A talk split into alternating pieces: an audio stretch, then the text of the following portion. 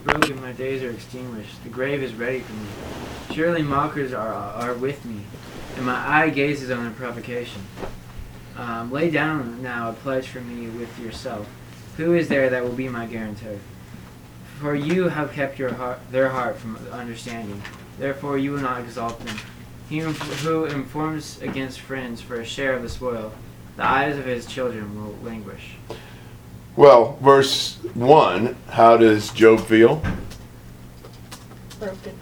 Yeah, he's just broken, you know, w- ready to die. Yeah, he's in the grip of death. I mean, it's just over. And uh, verse 2, the mockers. He's talking about, I think, his former friends that are now laughing at him. You know, everything's against him. And so he asks God to do what in verse 3? Lay down a pledge. Yeah, maybe to pledge that he will vindicate him, that he will show he, he was right, or that, you know, he wants somebody to kind of vouch for him and stand up for him. And, uh, The, like the guarantor of his innocence. yeah, perhaps. Uh huh. So he really wants God to come through and, and, and, you know, give him confidence that he will right the wrongs and he will see to it that justice is done. Because God, he says in verse 4, has kept their heart from understanding. You know, he sees God as the one that's keeping his friends from even seeing the truth.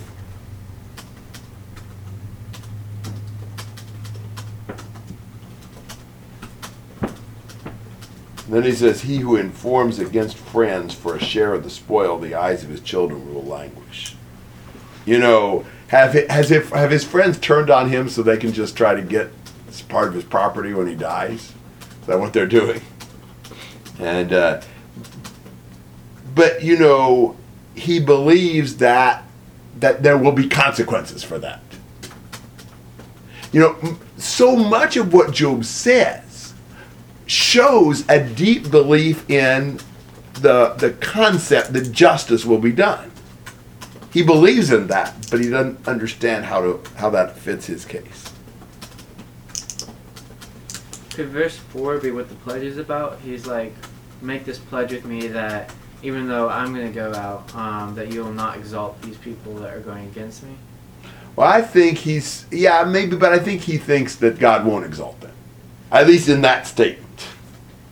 You know, the fact that they are so ignorant, surely God won't exalt them.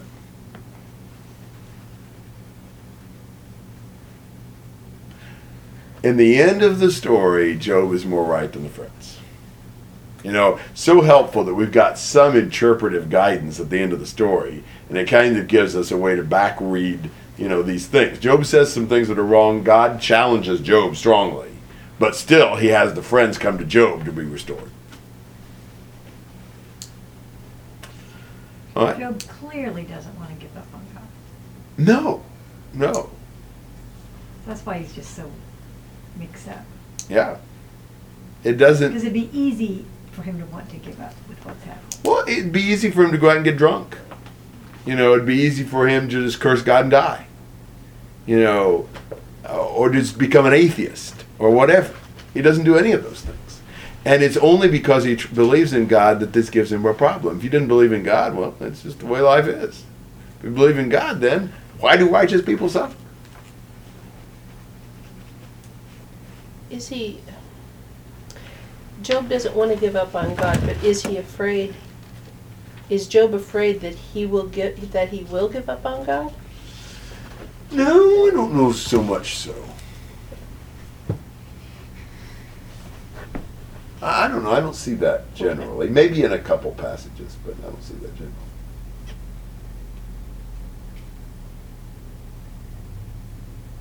It's a good thing Job was the most righteous man on the face of the earth.